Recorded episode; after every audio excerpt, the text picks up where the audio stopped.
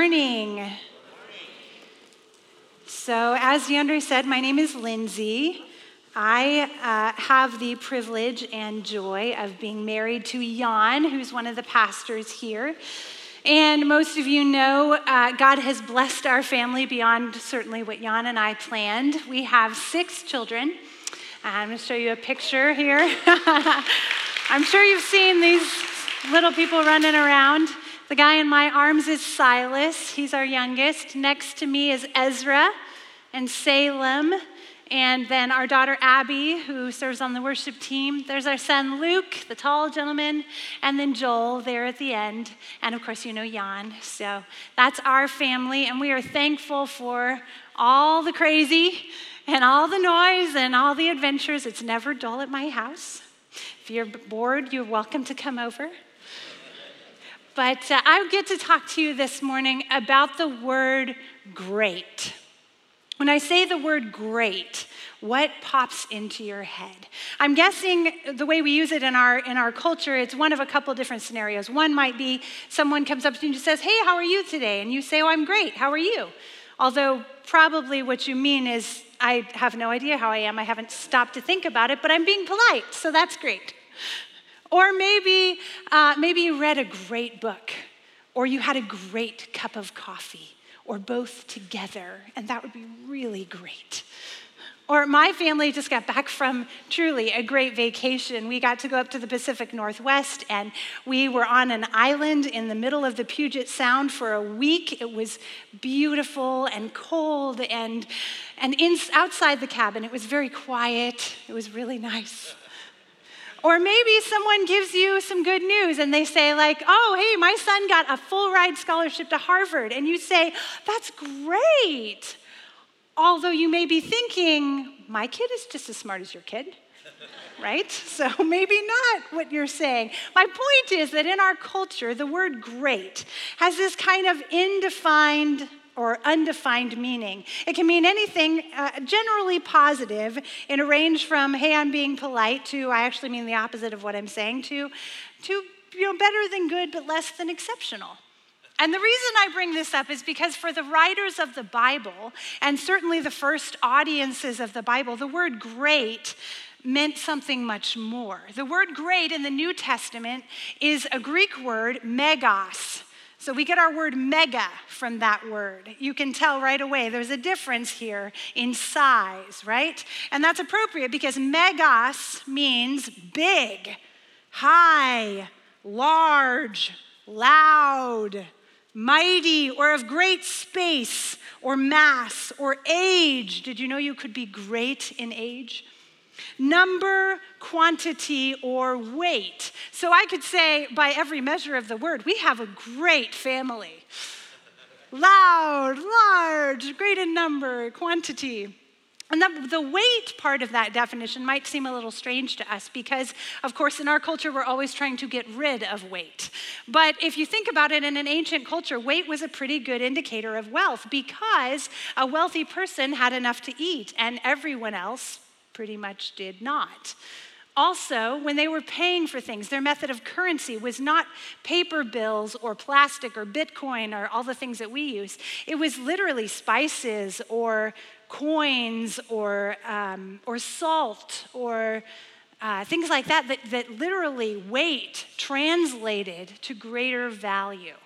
So, megas, big, great, huge, noticeable, important, not something you would overlook. And again, the reason I'm spending so much time on this today is because this idea of what does it mean to be great?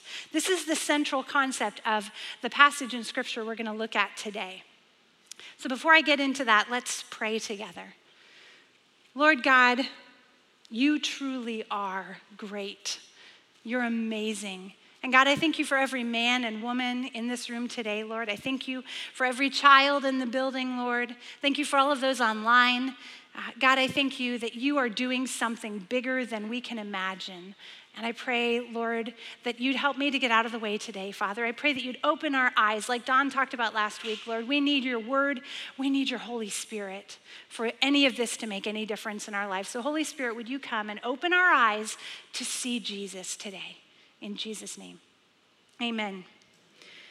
So, we're going to be looking today in the book of Mark, which is in the New Testament. It's the second book of the New Testament, the, one of the four Gospels, as we call them. Um, the Gospels are the written by followers of Jesus, typically, uh, stories of Jesus. Um, told firsthand or first person. So, Mark is actually not an original disciple of Jesus, but many people believe that he was telling the story as he heard it from Peter. So we're going to look in Mark 10, starting in verse 35. Then James and John, the sons of Zebedee, came to him. Teacher, they said, we want you to do for us whatever we ask. Now, James and John are brothers. They are two disciples of Jesus. And you know, in the Gospels, we, we read a lot about the things that Jesus says and Jesus does. In fact, I'm in a small group of women here at the church, and we're reading through the book of Matthew. And I had some of them come to me and say, okay, can we stop reading about all the people Jesus healed? Like, let's move on from this. There's a lot about that in the Gospels. But this story we're, we're reading actually is a little bit unique. It's kind of a behind the scenes look at some of the stuff that went on with Jesus and his disciples, almost a reality TV, if you will. So here are two, two disciples, and they come to Jesus, James and John, and they say, We want you to do for us whatever we ask. Now, right away, does that question seem kind of strange to anybody else, like a blank check. If a police officer pulled you over and you roll down the window and you say, I'll get you my license, but before I do, I want you to promise you're going to do for me whatever I ask. What do you think he would say or she would say to you? Are you sober? yeah, this is, this is not, uh, not a question that you typically ask someone in, in power or authority. But at the same time, as I started to think about it, I mean, in reality, this is actually what most of us want from God, isn't it? I mean, God, I'll pray as long as you do your part. Or maybe you say it this way why should I pray when God doesn't do what I ask? So maybe it's a really honest question, more honest than maybe I would be with my words. But I think it also shows there's a little bit of a disconnect between who we are and who God actually is. But Jesus is cool. He doesn't snort milk through his nose or anything. He, he asks them a question, right? He's a good teacher. So he says, What do you want me to do for you? They replied, Let one of us sit at your right and the other at your left in your glory. I have to tell you, this story has always kind of bothered me, and, and also the story where they're arguing about which one of them is the greatest, because I'm like, really? Really, children? I mean, think about it. Here's what they're asking Jesus, if you can picture this. Okay, Jesus is seated on his throne. End of time, we're in heaven, and everyone who's ever lived and believed in him are all standing here, and next to him are James and John. Not Abraham, not Moses, not Mother Teresa, Okay, she lived after them. But you get the idea, right? Like, what makes them think that they, more than anyone who has ever lived, deserve these seats? Or maybe they think that they're going to get them because they cut in line, right? Jesus says, I know you all want to sit by me, but James and John asked first. I don't know what they were thinking, but Jesus, he lets a little air out of their bubble, out of their balloon. He says, You don't know what you're asking which is a really nice way to say, wow, you're clueless. You don't know what you're asking. Jesus says, Can you drink the cup I drink or be baptized with the baptism I am baptized with? And when he's talking about the cup and the baptism, he's talking about the fact that he was born he came here to suffer, to die on a cross. In fact, if you read the verses just before this story, he just pulled them aside and told them straight up Look, we're going to Jerusalem. I'm going to get arrested. He says, They will condemn me to death. They will hand me over to the Gentiles who will mock me and spit on me and flog me and kill me. And three days later, I will rise. So he told them straight up what was happening. You see, James and John are hoping to cash in on this honor that Jesus is going to have, but Jesus is earning this honor. This is, this is not, not a free seat. And so, of course, John and James think they can handle it. They say, Yeah, we can. We can drink it. And Jesus says to them, You will drink the cup I drink and be baptized with the baptism I'm baptized with. And he's telling them, in the future, you are going to suffer. You are going to die for following me. And we know from history that this is what happened. James was one of the first martyrs killed by Herod, and, Jay, and John, excuse me, was, was known as the man they couldn't kill because they tried so many different ways. He was boiled in oil. He was left alone on an island to die called Patmos. So Jesus says, Yes, this is coming, but he continues, to sit at my right or my left is not for me to grant. These places belong to those for whom they have been prepared. There's no shortcut to greatness. Now, this would have been a nice little story, a nice little bump in the road. Although I do think it's funny that of the four Gospels Matthew, Mark, Luke, and John John doesn't tell this story. Wonder why? But anyway, it would have been a nice story except for the next verse. Now, when the 10, this is the other disciples, heard about this, they became indignant with James and John. You think? This is where, don't you just wish somebody had an iPhone, right? Can you imagine like the shaky cam footage, right? You know, Peter's headed off to deal with John over here. He knocks him to the ground and they're yelling at each other. And all I can say is, is probably not allowed to say this, but I think Jesus was really lucky that all his disciples weren't women because, you know, we're all friends and everything, but then somebody goes behind somebody else's back and it is over, right? You know it's true, girls, but hopefully Jesus calms everybody down. He's like, okay, guys, look, let, let's gather up, let's talk about this. He's like, James and John are talking about because they want to know they're important. That's what's really going on here. That's the core of this desire. And the reason you're all fighting about it is because you need to know that too. So let's talk about what this looks like. So he calls them together in verse 42 and he says, You know that those who are regarded as rulers of the Gentiles, the Gentiles are non Jewish people. So in our context, the rulers in our world system lord it over them, and their high officials exercise authority over them. I like that phrase, they lord it over them. He's talking about what greatness often looks like in our world. It means to control to bring under one's power, to master, to subdue. So this matches our word great, megas, right, in our world. Someone who's big and important, putting everyone else into place underneath them. Now, in our world, we're not big necessarily on mean people, but we certainly respect the people who have the power, don't we? I mean, the CEO who wrestles the company into shape, even if he has to fire the secretaries who were there when it started or the high school chemistry teacher who transforms into a ruthless drug lord after he's been diagnosed with a t- terminal illness. We may not call them great, but we certainly celebrate them. We respect them to some degree. But no surprise, Jesus is going to give us a different picture of greatness. He says in verse 43, Not so with you. Instead, whoever wants to become great among you must be your servant. And whoever wants to be first must be slave of all. Now, when Jesus says great, he's using our word, megas. So he's saying, whoever wants to be the most important person, the noticeable person, the person with weight and significance and value, must be a servant. And this is the exact opposite of that phrase, lord it over, because instead of putting everybody under you, you're intentionally putting yourself under someone else. Not under like a doormat to be abused, but under in terms of priority, in terms of significance, in terms of importance. Do you see this contradiction he seems to be setting up here? The most important person, the person who everyone else looks to, is the person who makes themselves a nobody.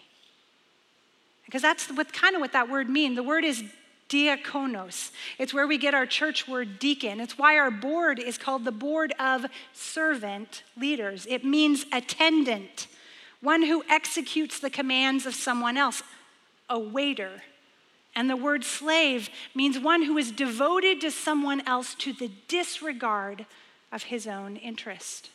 So, how can these two pictures go together? The most important person. I mean, nobody walks into a room looking for the most important person and heads for the waiter, right? But it all starts to make a little more sense with the next verse. In verse 45, Jesus says, For even the Son of Man, and that's Jesus, did not come to be served, but to serve, and to give his life as a ransom for many. You see, our picture of what it truly means to be great is Jesus. Because while James and John were hoping for those seats next to him so that they could be close to power, so that they could be noticed and important, Jesus gave up that seat intentionally and made himself comparatively nothing. Philippians 2 puts it this way this is Paul's writing.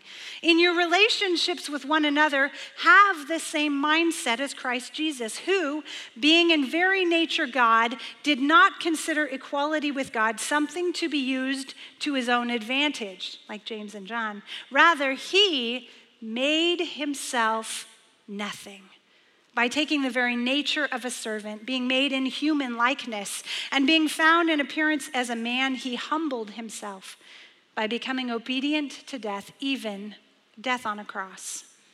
You see, this kind of great is not just what Jesus did. It's who he was. The very fact that Jesus was there in a human body to have this conversation with his disciples is this kind of greatness. Jesus is the embodiment of putting your own interests underneath serving someone else.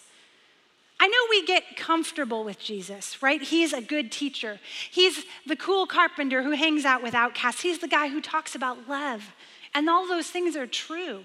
But I don't want us to miss that Jesus is a really big deal. Like all of heaven stop and watch Big Deal. All right, I'm a Star Wars nerd. Who else is, who are my fellow nerds out there, right? Except for the three movies which shall not be named. Um, so in The Force Awakens, right? First new movie of, this, of the trilogy, um, there's this great scene where Han Solo is talking to Finn, and Finn's trying to convince him that he's a rebel commander, right? And he says, kind of a big deal. And, and I remember watching that and just thinking, you're such a moron. Like, this is Han Solo. He's the coolest guy in the whole Star Wars universe, at least to me. And he's the big deal. Well, I love Han, but Jesus is an even bigger deal than Han Solo. So there's this book that I love, which I've read to my kids about a million times. And it's a Christmas book, technically, but I am not bound by season in when I read. So I've read it all year round. And uh, it has this beautiful idea. It's called Song of the Stars. And it encapsulates this idea that when Jesus was born, it was one of the most significant days in human history. And most of the world missed it because we were too busy with our own stuff. But everything that was created, from the grass on the ground to the leaves blowing in the trees to the water streaming by and the animals and the birds, they recognized him.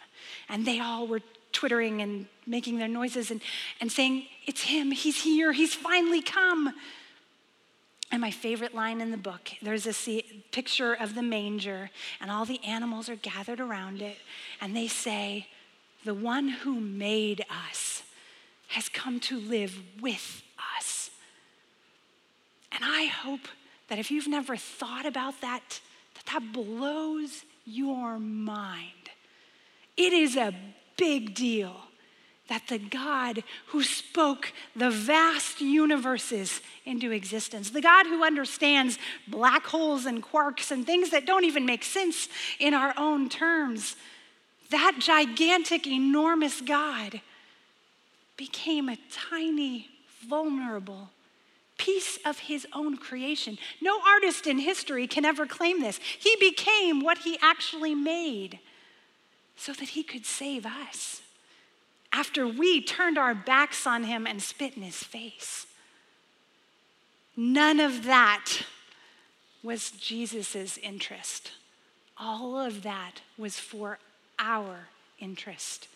Again, he is the embodiment of the greatness that doesn't have to prove it by stuffing everybody else down. He could show it by lifting us up.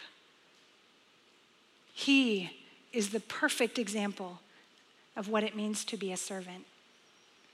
So, what does this mean for us today?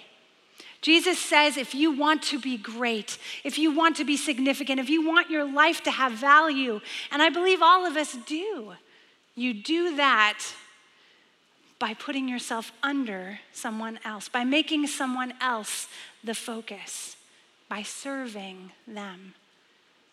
And we see this in our world today. We saw it in all that 9 11 footage that we've seen so recently again, right? The firemen running into the building, even though they knew it was going to collapse. We see it all throughout COVID with those doctors and nurses and teachers and first frontline workers and, and first responders who are putting themselves on the line with our military all over the world and our police officers, so many places. I see it here at Mountain Park because I know that we are a church who love to show up and help when there's a need and there's something going on. I mean, Hope for the Homeless, when I've been here, has been full.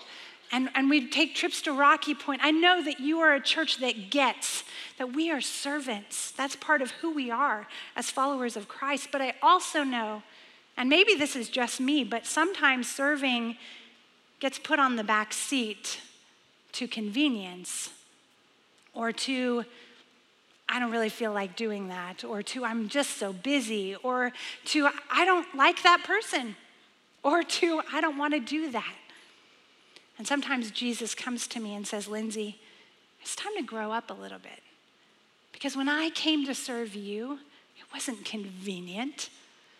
It wasn't even what I wanted to do. We hear Jesus pray, Lord, if there's any other way, I'd like that option, please. It wasn't on his skill set, good at dying on cross, right? No, Jesus chose to prioritize us. And it wasn't because we we're so great. I love you guys, but compared to Jesus, he doesn't need us. This is a choice of love. And you should know that the God of the universe set an incredible value on you by choosing to love you in that way. So, Jesus is great, and we are servants. And I'm not here to ask you if you're willing to help a friend out, because I know you are. I see it all the time. What I am asking is are we willing to grow up a little? Are we willing to serve in any way that God may call us to.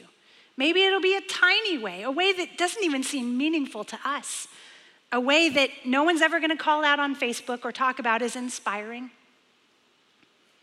Or maybe it's an inconvenient way that doesn't fit into my plans for the day, that requires me to adjust, that doesn't fit into how I feel or what I want or what I even feel good at but it's entirely focused on the needs of a person that God has called me to serve, focused on his or her needs or desires, not mine.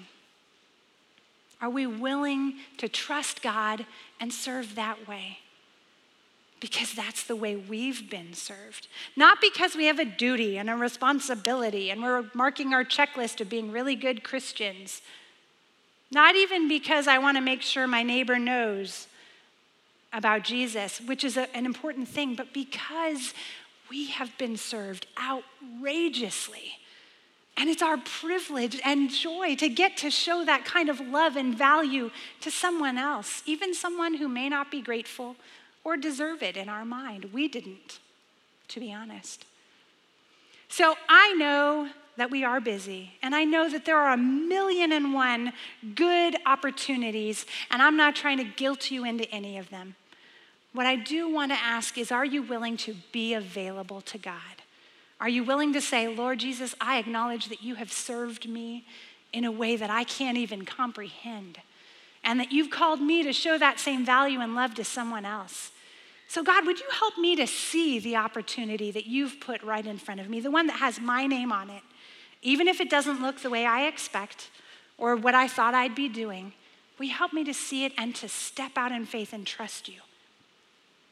Can I also say this starts at home? A lot of us are really good at leaving our houses and serving other people, but when we get home and someone asks us to do something, there's a resentment or a, well, you haven't, or whatever. And I, as God's been working on my heart about this, it's changed the way that I see getting up in the night with another child or changing wet sheets again or, uh, you know, when my husband wants to sit down and have a conversation with me when I'm done and I want to go to my room and go to sleep. When I start to see those things are not just an inconvenience, they're not just in my way.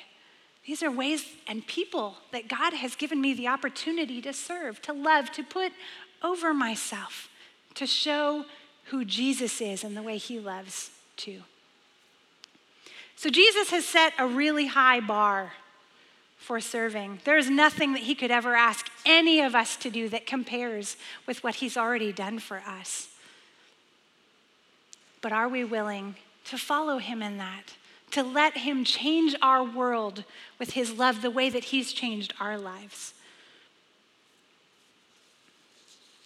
So, this week, and actually in many weeks following, right outside the doors here in our Make a Difference Center, we're going to be highlighting all sorts of different opportunities and needs where we need people to jump in and to be a part of what God is already doing here at the church and around the world. And I know there are probably 50 or 60 of us that are already serving in eight or nine ministries, so I'm probably not talking to you. But if you're not in a place where you're consistently putting someone else's needs and desires ahead of yours, then one of these opportunities is for you. The Bible says that God has created good works for us to do, He has some that are specifically for you. And this week in particular, we're going to be talking about how can we make our church a great place for kids to encounter Jesus. And I know as soon as I say kids, there are some of you that are thinking, that's not my ministry, la la la la la, right? I, I understand. But can I just tell you from someone who knows a lot of kids that one of the most important things you could do for a child of any age in this church is to listen to them? Because they would love to tell you about their shoes or their dog or their band aid or their brother or their day at school. And you taking the time to listen to them and share your stories, to have a conversation with them, means the world. Share your faith, share your family, share your stories. I was impacted by a dad who did that at my little Baptist church in Houston, Texas. When I was a kid, his name was Bob Bliss. He was a Sunday school teacher, and he didn't just, you know, keep me in line when we went to the water fountain or help me cut out my craft. He listened to me, and he noticed that every time there was an altar call, Lindsay Maddox went forward because she was afraid she was going to hell. And he didn't just laugh at me or talk to the pastor about how serious his messages had been. He came and he sat down and he had a conversation with me. He asked me questions. And he told me, reminded me what the Bible says that me being saved is not about what I do or don't do. That me being saved is about knowing that Jesus paid for my sin and trusting him to, t- to get me into heaven. That it's not about me. That man discipled me by having a conversation with me, a five, ten minute conversation, and I still remember it today. And I know that every single one of you can have a conversation with a child that impacts them. So, are you willing to be like Jesus? Are you willing to ask, say, God, I'm available to you, to whatever you want to do with me? I am your servant, and I'm here to show the world the kind of God we serve who served me in such a way that it changed me forever. And if you're here today and, and everything I'm saying is just like, I, I don't get this, Lindsay, like, like the whole Jesus served me, Jesus loved me, I don't see that. I would love, our prayer team at the end of the service would love to have the opportunity to introduce you to that God, to Jesus who prioritizes you at such a high level. So I pray that you would come and let us introduce you. But now the prayer team, I'm sorry, the, the worship team is going to come out and lead us in a little bit more worship. And uh, before they do, let me pray for us. Lord Jesus, I thank you that you have prioritized us. Lord, you saw a girl who was lost in her own ways, and you came after me. You chose to call me back to you, to love me in an outrageous way, God. And I thank you that you give us the opportunity to be a part of that too, Lord, to love other people in a way that's outrageous, that shows them how much they matter to you. So, God, I pray that you would help us to see the opportunities, God, not just to be busy, but Lord, to be about your work. Help us to be willing. Help us to be humble. Help us to be overwhelmed by your love for us. In Jesus' name we pray. Amen.